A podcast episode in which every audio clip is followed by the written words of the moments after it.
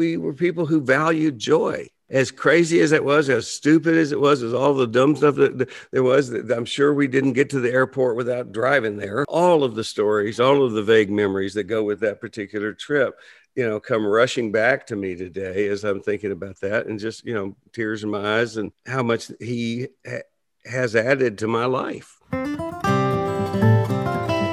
Bill Wilson, co founder of Alcoholics Anonymous, wrote in 1952 if we examine every disturbance we have, great or small, we will find at the root some unhealthy dependence and its consequent demand. Wilson suggested that if we could identify and continually surrender these unrealistic and unrealizable demands, that we may then be able to accomplish what he imagined to be the recovery's next frontier, something he called emotional sobriety.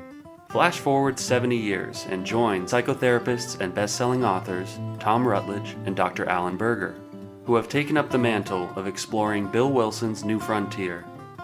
Welcome to Emotional Sobriety.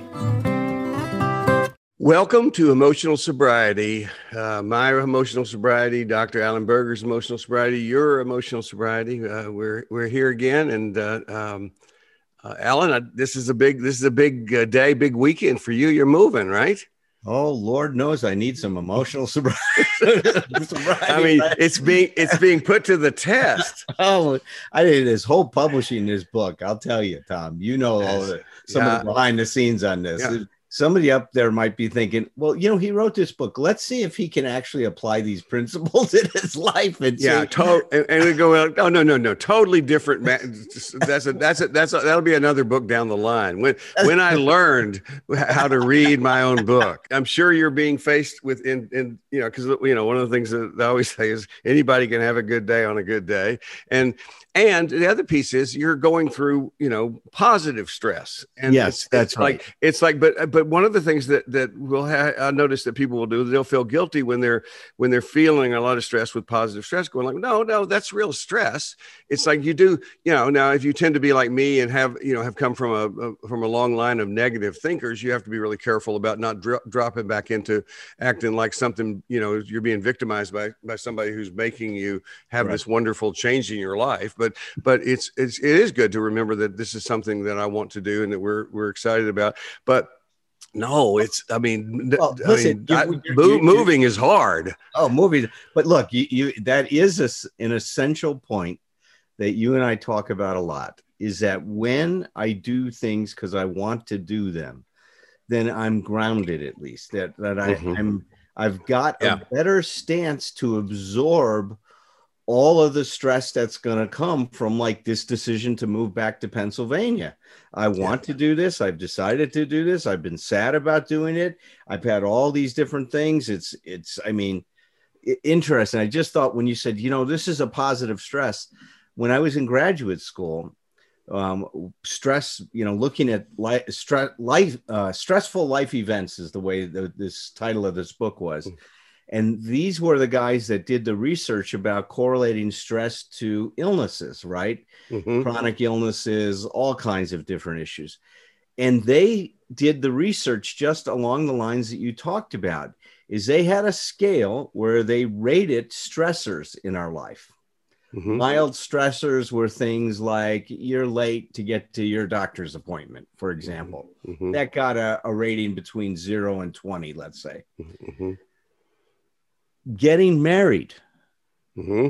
90 points on the stress scale. Wow. Getting a new job that you love, 90 points. Because what they mm-hmm. said was that anything that moves you from your homeostasis, whether it's in a positive direction or negative, is stressful because you're off that baseline.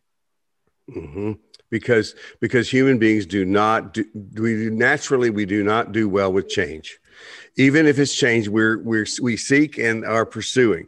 It's like and we need we and that's part of compassion for ourselves to realize, you know, it's no, we need to we still need to do the the cognitive part of of of reframing that stuff and being sure that we are seeing the positive of that stuff. But but but it's not it's you know it, that doesn't happen automatically. Our default settings don't change.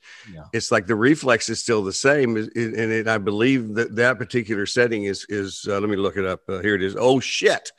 You yeah, know, is it? you know, shit. but you know what you said, you're right. Because see, we naturally want to go back to our equilibrium. I mean, yeah. that's the state that we want to go. Of course, to. we do. Yeah. You know, it, and that makes sense. It, it's not that. See, it, I love to think of it that way because it's not that we're resistant to change. It's just that we're wired to to establish an equilibrium. So mm-hmm. whenever you start to create that change, whatever it is, positive or whatever negative issue, you're going to mm-hmm. be off that baseline you're on. And like well, you said, we can right. have some compassion towards ourselves and to just embrace right. that. Look, even though this is something I want, it can still be stressful for me. It right. Well, and, and what we're part of what we're changing is our is our we're, we're changing the definition of our terms. For stress stress has a you know the word stress has a negative connotation eh, across the board. Not necessarily. It's just something that is. It's it's not taking stress personally is part of what what this whole this whole thing is about. And you say we not resist change. It's like well we do this is where it comes down to language. Yeah we resist change but but what we what you and i talk about is let's understand why we resist change how that how that process works because again the word resistance especially in our business has a very negative connotation with a lot of our colleagues. You know it, was you know and i always say like if you if you're complaining about your client being resistant that is like uh, you know being a being an oncologist complaining that your your patients have cancer. You know it's like no this is what this is what oh, we address and, and but that's how absurd it is. I mean, it really right. is that absurd. I right. Mean, you, really you clear is. that cancer up, you come back and we will do that's we will right. talk. we can like... we can help you. You know, go ahead and, and look how many people are thrown out of treatment mm-hmm. programs for that very reason. Oh God. I know. You know, I mean, this is one of the things, and I know it drove you crazy, just like it drives me crazy mm-hmm. when I'm training staff and they want to label someone as the problem or they're not ready to get well. Mm-hmm. Well, I, I'd rather think of it as I'm not so sure how to meet them to stoke their fires that would get them well, interested. Right. Well, it's it's the the Richard Bandler quotation that you know that, that we, we we refer to often, which is no such thing as resistant clients, only inflexible therapists. Yeah. And it's right. uh yeah, and, and, I mean, I think that the, the, idea that is what we treat. That's why that's why I wrote that uh, the recovery decision uh, manuscript that you know that, I, that I've shared with you some is yes. is because that's it's about helping people through their own resistance. Yeah. It's like because the idea rather than being in that old model, which is the therapist in the treatment program represents basically we're like we're supposed to sell recovery Yes. And we're supposed to meet the objections and talk talk the client into recovery. And clients a lot of times, but not not just in treatment centers, but I, I see them in therapy that way, where they kind of come in with that and that, that expectation. You know, I have I'm sure you've gotten this a lot, but through the years I have. Um, people go like, "Well, I was referred to you because somebody said you'd see through my bullshit," and and I go like, okay, well, why would I need to see your bullshit? You know, why don't you just tell me what is oh, you want, what's going on? And it's like it's like they come in kind of set up for this game, and I'm you know, and I'm going like, well, let's do it differently. Fritz Perls, who the founder of Gestalt mm-hmm. Therapy, when he'd sit down with someone for the first time, he says, "Look, I'm going to save you some money and some time, Love because." It. If there's a part of you that wants to come in and prove to me how smart you are and how stupid I am, you don't have to do that. I know I'm mm-hmm. stupid already. So mm-hmm. we can cut through that bullshit and let's just talk about what's going on that I you need it. help with. Skip, you skip about the first six months of therapy right there. It's like just it's like, fast, fast forward. It's that is amazing. That is amazing. Well, that's I tell you, I tell you what, Alan, I, I could use some therapy All today. Right, go, let's do it. And I think I and I watch this. I can make it fit into our our podcast because it is about emotional sobriety and and it's interesting because it's i'm sitting here uh, let me see if i can nutshell this. It's like i'm sitting here in a witness position with two friends today. One is you who is going through this this change we're talking about now and is in, including you know everything that's happening with your new book your new publishing company your your your all this amazing stuff happening your new move uh, your your wonderful family and uh, and uh, my other friend, I just got a, a text from his uh, wife, uh, one of my very best friends in, in Dallas, Texas, uh, is is uh, is now back home from the hospital, and hospice is at his home because he's dying of pancreatic cancer, wow. and um, and it's just that I just got that information. I realized I was I was I was walking upstairs to do this. I was thinking, "There's no way I'm not going to talk about this because because it's just right there on my heart." And and um, but it's but you know it's I got to tell you though, through this year of walking through this stuff with with emotional sobriety with you, has given you know certainly given me some new stuff and and reminded me of some old stuff. I sent a message back to thank his wife and uh, and uh, and I and he and I we we text like little teenage girls, you know, back and forth. We have for years and and uh, and um, and I haven't heard. And I realized I hadn't. I've been texting him, and and uh, he he stopped wanting to talk on the phone. We did some FaceTime stuff for a while, but he stopped wanting to do that. He's in a lot of pain, so therefore a lot some medication, some man, pain medica- uh, management, and uh, and I looked back and realized my own denial when I realized he was with hospice. I looked and I said, "Oh shit." You know, it's been it was almost a month that, that he didn't respond to any of my texts, and except for one text he sent me last week, which was I, because I just basically pleaded with him, please just let me hear from you, and he just he just sent a text that said I'm here, and um, and so I just sent him back a text now, just basically the you know um, I see that I'm here is still true, and here that it's not going to be for long, and and so I just told him, I'm not going to stop texting you. It's like uh, you don't have to read them, you don't have to get them, you don't have to respond to them. But it's like it's it's therapy for me to do that. And so I just I just I just wrote him a, a long text about um, about what he means to me. So anyway, that's I, will I'll stop. I don't have any end to that to that whole paragraph because it's but but it is it does occur to me that I'm watching these two very intensive experiences yeah. with two very good friends, very close friends, people I love very much. And it's it's like, and I am simultaneously absolutely celebrating with you and and gr- and grieving for myself and grieving for my friend right. Tom. His name's Tom also. Well, tell us about Tom. What what when did you meet him? What what he mention? Uh, we uh, he was uh, I met I met uh, uh, and I was and we'll we'll call him Wellfeld because that's what I call him. So it's like we never we never gotten you know we, we were college friends so we never we I, we never used our, our first names ever I don't think so I was you know I mean for for many years I I was Rut that was it it was I wasn't even in my full last name I was just for all those people I'm just Rut and he's Wellfeld and hilarious man. Um, and I met him. He's he's two years older than me. So back in those days when I went to college, you know, two years is a, a difference. It's like, but he was in he was in a fraternity that that I, that I joined. Uh, um, we had we had we I went to a small school, a liberal arts school in Texas. Uh, it, it was. Uh, these weren't national fraternities. These were these were lo- local. You know, I think they think they were distantly related to that stuff. But basically, they were drinking clubs.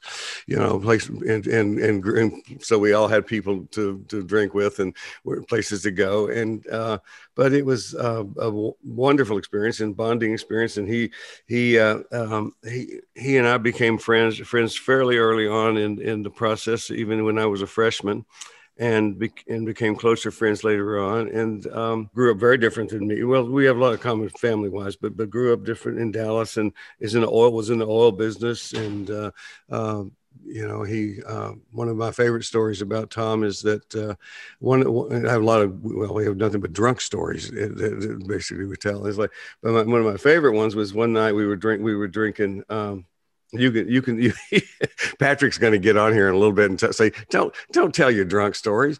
It's like but i but I, but, but but he's not here right now. He's he's, he's just listening. so in. Let's that, so get one in. It's like so we're sitting around and he and he we're we're we're drinking as much as we can possibly knock back. And and he starts to tell me about seeing don ho in honolulu you know, at one time. He's, you know, Don Ho, tiny bubbles, you know, it's like, like, so we got to drink some more. And I said, well, let's go you know, you know, you know, and and because he had money, I didn't. It's like like I had no money at all. But but but um, this is this is the generosity and the spontaneity of, of Wellfeld. Is he so you know, and I the memories I have of this are extremely vague. I do ha- I do admit that it's like there's they're foggy, but but I do know that that he you know it didn't take much. He said, okay, let's go. So now it, back in that was like in the '74 something like that. It's like like uh, um, that's 1974, and but the uh, some people might think it's 18 for us. Yeah, Uh, it's like no, no, it was, it was 1974. It, wasn't, it wasn't- didn't seem that long ago. We got the tickets that day. It was it was like we were we were day drinking then, and it was and, and by the evening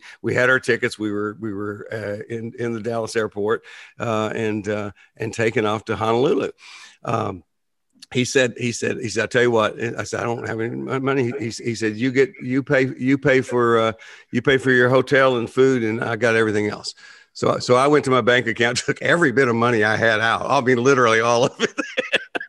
and said, let's go. And so, so we took off and we were going to go for a day and then come right back. And of course we stayed three or four days. I think if we look back, we, we can see that, but it was, uh, um, the, to me, that became the sort of a, um, a way of, of understanding or, or perceiving what that relationship was like. We we were very different people in lots and lots of ways, but one of the things we have in common is that we really enjoy each other's company, and we we both uh, we would both rather laugh than anything, uh, and and we we want you know fun but you know what we talk about here on the podcast with this stuff is we were people who valued joy as crazy as it was as stupid as it was as all the dumb stuff that there was i'm sure we didn't get to the airport without driving there all of the stories all of the vague memories that go with that particular trip you know come rushing back to me today as i'm thinking about that and just you know tears in my eyes and how much he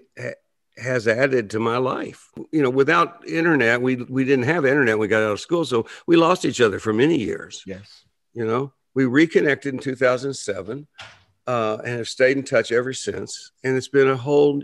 And it and very very shortly it stopped being about telling old stories and it became about making new stories. Yes, yes. And we've been making new stories since then. Yes, that's so cool, isn't it? When that Yeah. happens in a relationship. Yeah. No, there was a there was a certain connection that you guys had that just this was so meaningful for you. Though. Well, we have it. It's like too, I always always want to speak in the present tense too, because and when I and one of the things I said to him, and, and or I think I said to his wife, his wife in the text I sent her is, you know, the thing that that I learned a long time ago, which is people die, but relationships don't, and and um, that um, you know that you know what I told her is, you know, it's, so I'll you know I'll be I don't know what happens when you die, but at least until that time I'll be you know in, in, totally in a relationship with him and loving him and appreciating that and and having having f- fond memories and even you know uh, it's you even bring it up to date. It's sort of like I because because nowadays you and I are old enough to where we have we have more dead friends than we want than we than we actually you know and it's like so but we you know I still have a present tense relationship with some of those guys. It's sort of like oh this is what this is what my friend Bindle would say here. Yeah. this is oh I know what so and so would do in this situation. And it's it's like it even it feels really present so anyway my, my heart's heavy Yeah, but no, I- but I- it's also it's uh, it, but it's also a weird kind of you know it's to do it's without drugs it's uh, you know I'm not on, I'm not on any or I should say I'm not on any drugs I'm not supposed to be on um and uh, Dee Dee calls it pro- properly medicated. All the alcohol and drugs that are not supposed to be in my system are not, and the ones that are are. It's like, but it's it, that when I when I realized we were doing uh, uh, our podcast today, it's like it just it put it put these two things in in just the same field of vision, and um, I. I mean, you tell me Well, what well, I'm saying, but, well, but it's like that's it's, look, it's just beautiful. What you're saying, and this is, I think, so important, is that look when when someone is important to you, like he is obviously is to you. Yes. You guys have Mhm. all of these shared experiences. Mhm. The grief you feel is a celebration of that relationship. It just it reflects how important he is to you. Mhm. and the greater the pain the greater the meaning you Yeah, know yeah. the more grief there is the more important that person was in our life and seeing Mhm.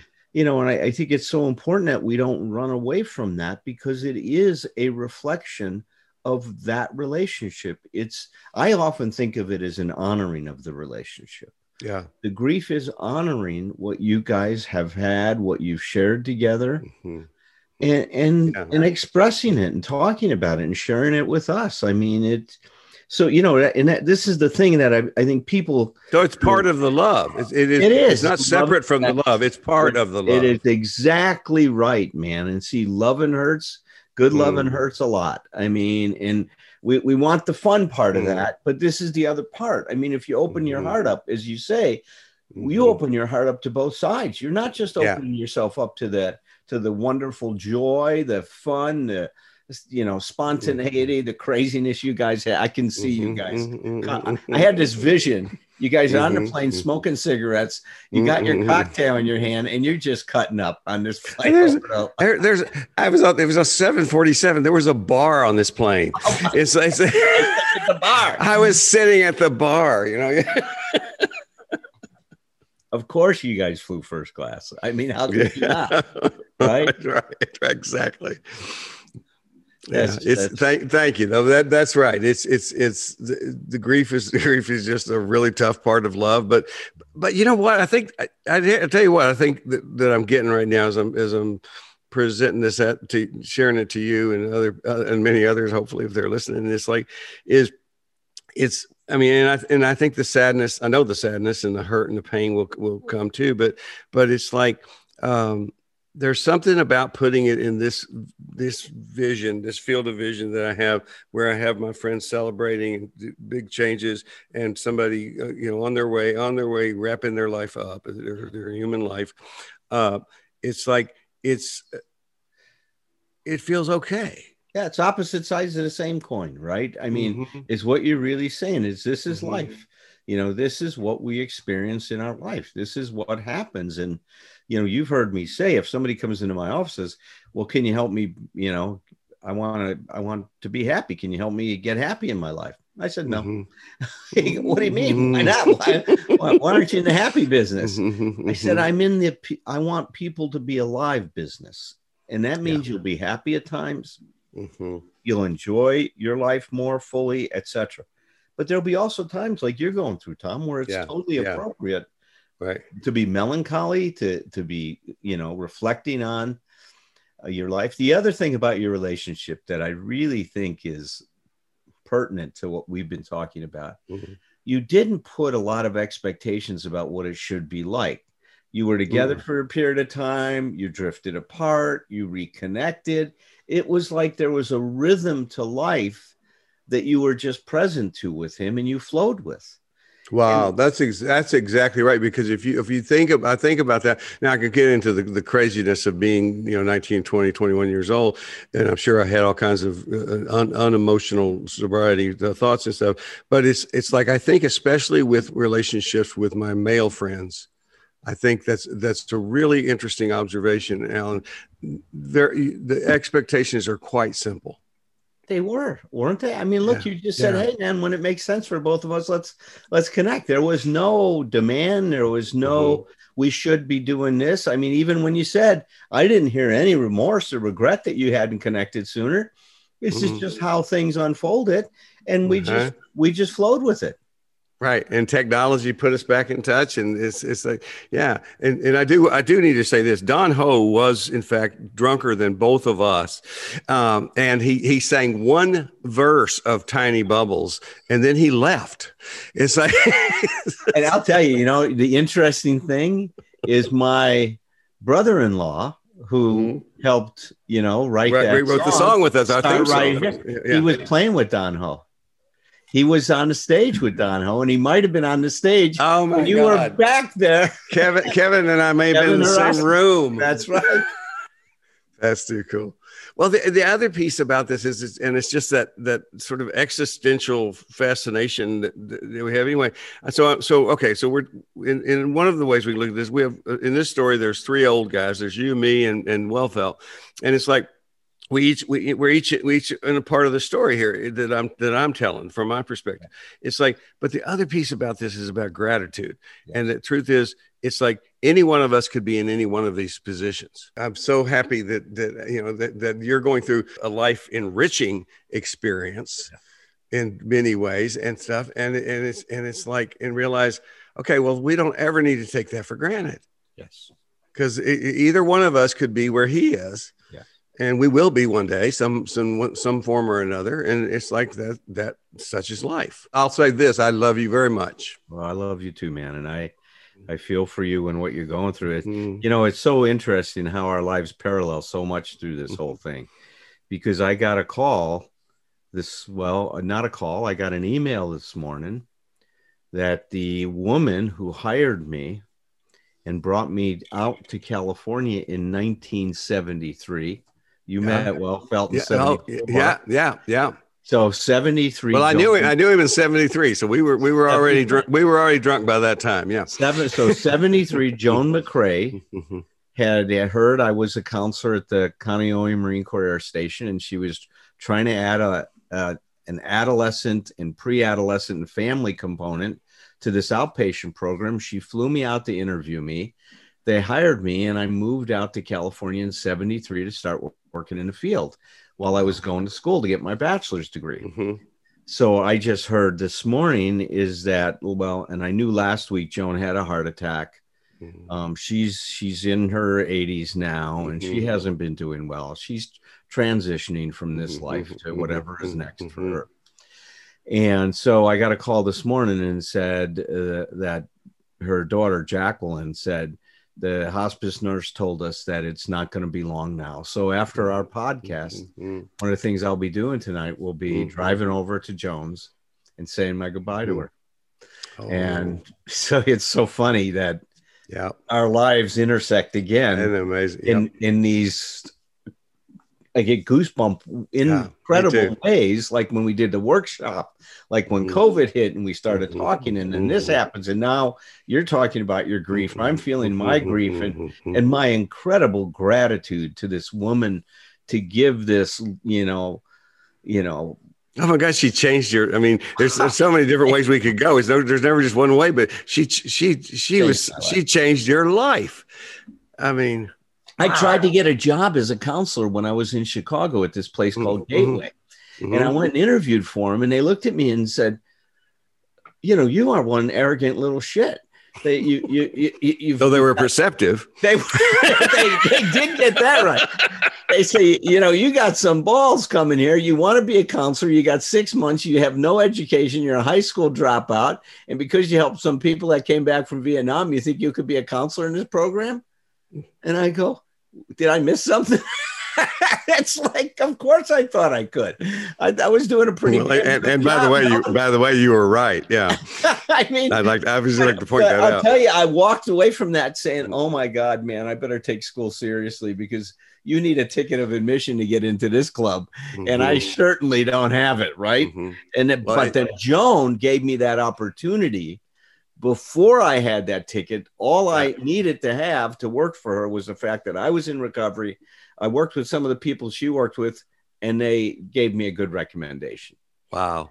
And How, but you know what? How cool is that? Because because all the, the, the whoever that was that tells you you were an arrogant little shit, also because but when you said I don't know I don't know where how all the, the the neurons hooked up there for you, but it's like one of the things I know about you. We we've joked I've joked with you about it. It's like is you took you took your education a hell of a lot more seriously than I did, and it's like you did take your your your education seriously, and and it, you and, and as a result, there is so much that there's a value there because of, of the work that you've done academically, and and it's and it's like so it, you know that's one of those weird things where you go like whoever whoever calls you the arrogant little shit, well, he was part of the thing, he was part of the deal part of the too. story too. Oh, listen, I walked out of there and I, Yeah. I was humiliated, but you know, this is part of emotional sobriety, isn't it? I mean, even your story is you Mhm. didn't have these expectations. You were Mhm. living emotional Mhm. sobriety without even Mhm. knowing it. So was I, because I took that experience and I said, well, that's not going to define me.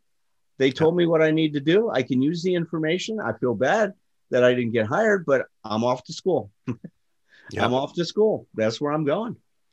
And when I moved That's out right. here, Mhm. I had a scholarship at the University of Illinois Chicago Circle campus that I chose not to take Mhm. because I wanted to work in the field for Yeah. while I was going to school. And she was going to let you work. She was going to, she was going to, uh, boots on the ground t- training. Absolutely. Boots on the ground training, and I'm so grateful for that. But that's I'm Oh wow! be- And, and and so you're saying goodbye to her at the time that you moved out out there because of the job, and and and you're saying goodbye to her as you leave as I leave How and go back that? east.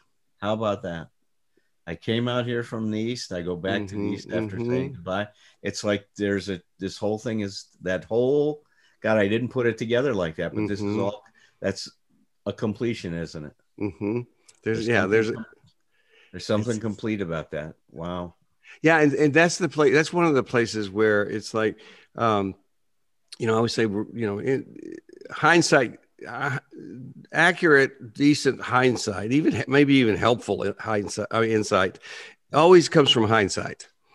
It's it's like we, you know we, we we way overvalue our. This is one of the beliefs I have about myself and and other folks I've talked with is we way overvalue our conscious mind. We think we're we think our our brilliant insights are going to are going to be what changes us. uh, you know, and you know they can help, but you know, but you know we take we talk about that all the time. Concepts are useless until until we translate them to practice. That's one of the things we're working on with this with this podcast all the time.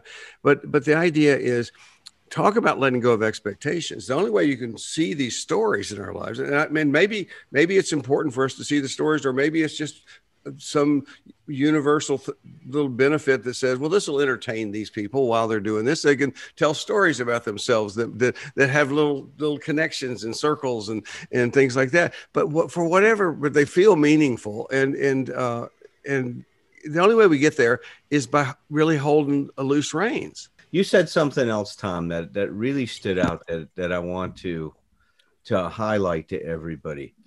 When you were telling him that you were sending him these texts and you didn't get a respond and you Mhm. kept sending them. hmm hmm See, that's another element of emotional sobriety.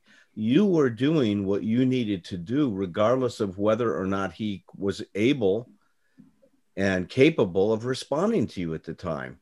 Right. And like you said, if he was reading them, great. If they meant something to him, even better. But it also didn't matter. On the other hand, because you needed to say what you said to him, you needed to stay in contact with him, whether he was keeping in contact with Mhm. you during that time. And that is so important in that Right. you know, I, I, I remember a therapy session I was having with Dr. Kempler, and I was pissed off at a contractor and stuff. And I was on the phone with the guy and say, you know, you said you're going to get these doors in, and you know, it's now it's three friggin' months, and I got a plastic sheet in the in my living room, and I'm tired of this stuff. And the hmm. guy hang up, hung up on me. and Walter said to me, "Well, what did you do?" Well, I hung up. He says, "What did mm-hmm. you hang up for?" He said, You needed to keep talking. You needed to keep saying to him whatever you wanted to say. Whether he says, That's your problem, Alan. You got to have the other person on your phone on the phone and listening to you to take That's care of your beautiful. business. And I'm going, Whoa, wait a minute. You mean I could keep? He said, Of course, you had things to say, whether he was listening to you or not. The point That's- is for you to say that stuff. That that that is officially my favorite Kempler story. One of the things I tell people all the time that you know when somebody has died after I'm talking, if we're doing some grief work in therapy, I'll say, "Do you still talk to them?" And, uh, and some people will, will just automatically say, well, "Yeah," and other people will look at you like, "What's great?" Go like, you know, because they think you're supposed to stop. what you doing? Right. It's like, yeah, it's like, it's like, no, it's like Yes, you're you're right. not done. The relationship goes on. You have things to say. I think you guys have been touching on uh, versions of an answer to this question for the entire hour, but I just wanted to get this in here. Is that my dad's best friend just turned 80, and um, he uh, has been having a lot of mobility issues, and my dad told me that he brought him a walking stick, like a special walking stick to Mhm. help him get around. Mhm. And uh, you know, my dad's been experiencing some cognitive decline and you know some issues that I can feel. I, I can tell that he's uh, dealing with a lot of like existential terror at you know what lies ahead. And uh, I guess my question to you guys is, you know, where does emotional sobriety come in um, when dealing with these questions of mortality and aging? And you know, I mean, it, no, there's no one simple answer, but you know, how has it been coming up, especially as it pertains to these loved ones of yours that you've been discussing? Well, I think I think I, well, first of all, I think that I mean that's that's a I start saying that's an episode unto itself, but I think it's a podcast unto itself. But it's it's um No, I like the question because uh, one of the things for me is it's like that it's part of it all. I mean, one of the things that I, you know, that that uh, my friend, my friend Wellfeld and I have have talked about and th- through the years is, you know, uh, is just the question of what do you think happens when you die? You know now we we we we can be pretty fucking funny about it when we're we're talking about the things and and uh, we we you know we we both have the paperwork in to to have two more lifetimes together if there's reincarnation uh, and you know that's but but it's like no but but there's a lot of seriousness in in, in those conversations that we've had. And I I shared a little bit that with his with his uh, wife when when she when she texted that that he and I had talked about that and we and, and I was saying that we hadn't figured it out. But um but it's I mean, to me, what it does is it just makes everything, and I mean this in a, it's going this is a word that kind of has a negative connotation, but it's, it's, it makes everything more, everything more urgent in the sense of living in the moment, appreciating what, what we have, and, and just being aware that this is life. And, you know, like I was saying, you know, makes me, makes me focus more on loving you and Alan as we're sitting here having this conversation as we as we do this, and uh, and grateful that that we're the three of us are sitting here uh, and healthy, and knowing that we're not always going to be. You know, how do we face um, aging, right, and growing older and mm-hmm. losing some of our abilities? Because you know, there's no question that with aging, certain things decline you know, like you know, you see with your father, right, that his memory is declining. Mm-hmm. If I gave somebody a, an, an adult intelligence test, the same number of questions somebody would need to answer to get an IQ of 120 when you're 30 are decreased when you're 70 or 80. So if you need it let's say, 20 questions correct, let's say to get that 120 when you're 30, you need 10 when you're 70 or 80, right? Because they adjust it to our decline. There's a normal psychological, neuropsychological decline in our functioning. Our memories don't work as well. You know, our speed of our computational speed, processing speed, all of that slows down. But here's what I think a lot of people forget. Well, you know, aging is going to create a decline there's a part of us that can continue to grow and maybe better than ever before. Absolutely. Because we can't rely on our physical and mental. We have to, not have to, but we have an invitation mm-hmm. to look at things spiritually. Mm-hmm. And now at that stage of life, while our the bodies we're housed in are declining, our spiritual life and connections mm-hmm. can grow like they've never grown before because we start to move beyond materialism right? We move beyond this material world as you know living in a material world as george harrison told us mm-hmm. right? Mm-hmm. living in a material world. Well that changes as you get older. You know you're now living in a spiritual world. If you if you take that direction and you know and that's an interesting thing because every man is going to hit a point in their life where everything that we were doing before that we were basing our sense of self on is no mm-hmm. longer available like it was my my ability to write or think or whatever it is whatever my mm-hmm. sense of self was anchored in is going to change and there's three ways that guys respond to this patrick mm-hmm. one is guys deny it and they put on the purple robe at 80 years old, they do a commercial for Viagra and they come down and, and, and introduce everybody to their 21 year old girlfriend. Hugh Hefner mm-hmm. is a great example of that. Mm-hmm, mm-hmm. We call it the Peter Pan syndrome. I mm-hmm. don't want to grow up. And he just mm-hmm. denies what's happening in his life and he's going to continue to be Peter. Other guys, they see this happening and they become curmudgeons you know, the icon of that is Ebenezer Scrooge. Mm-hmm. I was going to say Walter right? Matthau. Yeah. yeah. Walter, well, Walter. that's exactly a good, good example. Right now, we become these bitter old men. The, the first one, we become these foolish old men. Or now we become these bitter old men. And then some men choose the third alternative or the third possibility, which is to take the journey down. Mm-hmm. and to start deconstructing our life that was based on a certain set of ideas and principles and the, the man rules. But I think that that this subject would be worthy of a yeah. whole show. Yeah, because one of the things you're talking about is is you know when you when you I mean it just came alive in me when you when you said you know some things you know, with the decline of all these other things some things are better than ever. It's like and I and I'm pretty sure the only way you you get to really know about th- this stuff is because you live long enough to feel it to experience it. It's mm-hmm. like other than the fact that I, you know, that, that I really don't want to, I don't want to be interrupted by by death, and uh, you know, because I'm having a good time in life. It, it's it's like I. I would be I would be shocked if I went back in time and, uh, and tell my younger self. It's like I love being 67 years old. It's like this, you know I'm I'm better. I really am better than I've ever been and it's like and you're and, and, it's really interesting when you're saying that about the ideas like okay well what, what so what are you in denial of the decline so like i don't think so. No i think that you know i'm sure i am we'll, we'll, i'll find those things along the way too but but the, the idea is there are, it is a deeper experience.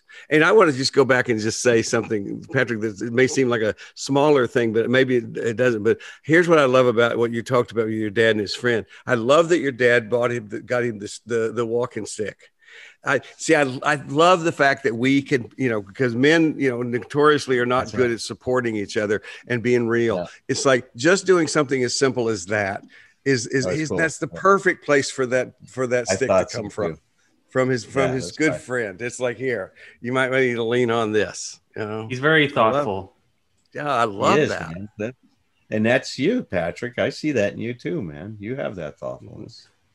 And you yeah, too. well, no, right um, on, right on, Tom. That's and look what you said before. I look back at the books that I have written in the past, and through through the lens of emotional sobriety, and and I love the fact that you pointed it out when we were telling the story the other night at your book release uh, uh, Zoom party uh, that that the the time we met. I mean, we we met before, but the time we did that accidental workshop the first time, you said, "Hey, Tom, that was actually emotional sobriety on your part because you, because you just kind of let go of, what you know what the expectation was and and joined in and and did this, and I love that. But I I I'm reading my stuff through those these lenses and going, wow that's the, this that's really this really is a pa- the path I've been on for a long while, and it's like it just seems like you know knowing you, working with you is is putting that together for me uh, in a way that I've never had it before.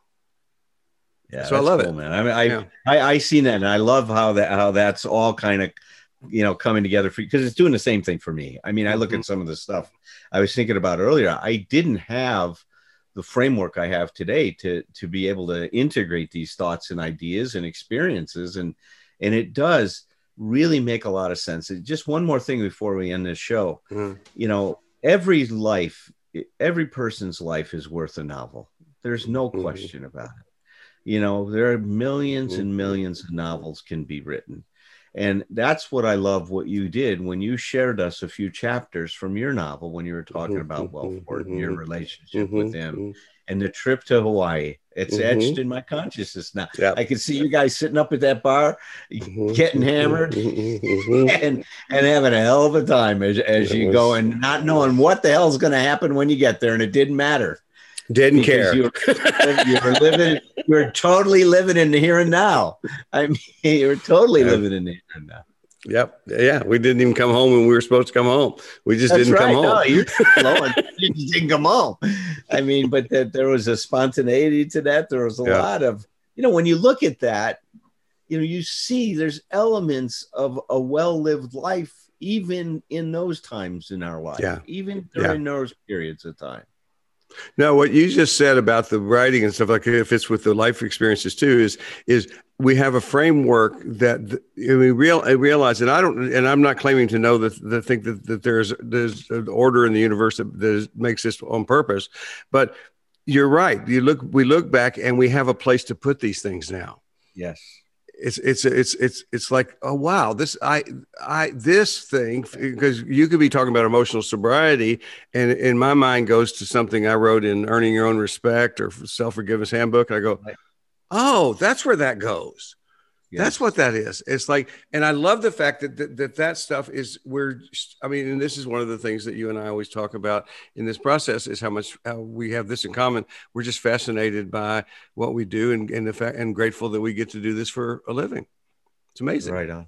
So true. And I I I uh, I, I really enjoy the tapestry of emotional sobriety you and I are creating. Mm. I said that in my in my introduction the other day. Is that Mhm. you know uh, we're, I'm weaving this tapestry, but I'm not doing it alone, man. There's a lot of threads that you put into this mm-hmm. tapestry that we're weaving together, is the way I think about it. And this podcast is a real testimony to how even that changed from start right here to what are we doing? Let's just call it emotional sobriety, Let's call, which is what let's we've call it what it about. is. That's right. And that's what you that's what you said. We just need to mm-hmm. pivot on this thing, Al. Come mm-hmm. on. Mm-hmm. We're talking about this all over the place. How come we're not bringing that into our podcast, which we did, and I'm Mm-hmm. I'm so Yep. grateful for. Tom, great show today. I I, I feel your loss. I, I feel feel what you're going through, man. I'm here for you. I love you. I love you too. Thank you so much for your, for your being for being there. Love you, Tom. Thank you, Patrick. Tend your life, tend your myth. Cultivate your narrative with whomever you're with. Then, with glass in hand and children on one knee, bring some stories, bring your stories back to me. It ain't a crime to be a human. Never be ashamed to be yourself. Rest assured that whatever you're doing will entertain me like nobody else. So here's to us, my old friends, until it's time to drink the wine and break the bread again. With glass in hand and children on one knee, bring some stories, bring your stories back to me.